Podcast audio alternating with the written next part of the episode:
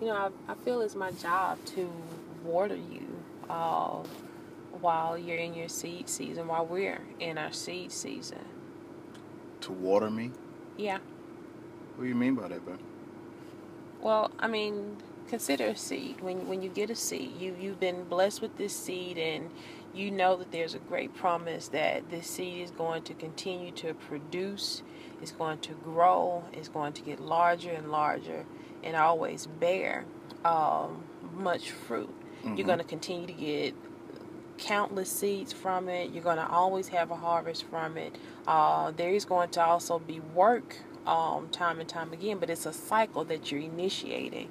Um, so for me to say that it's my duty to water you while you're in your seed season, that's that's there's a lot of value in that because the the diligence that I have and the work that I do in watering you Mm-hmm. now is just going to continue to produce more and more fruit because there's a lot in you, but it's, it's part of my duty to water you uh, while you're in your seed season so that you'll continue to grow and bear more fruit.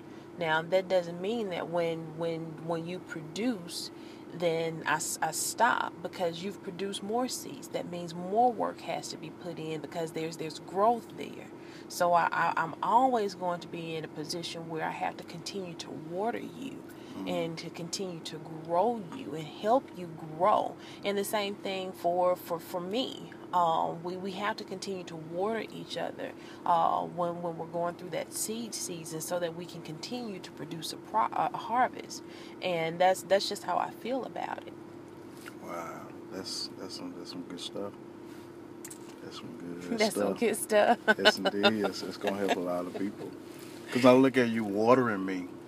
Um, if I can translate that, it's simply saying that um, watering me is speaking positive things into my life, Oh yeah.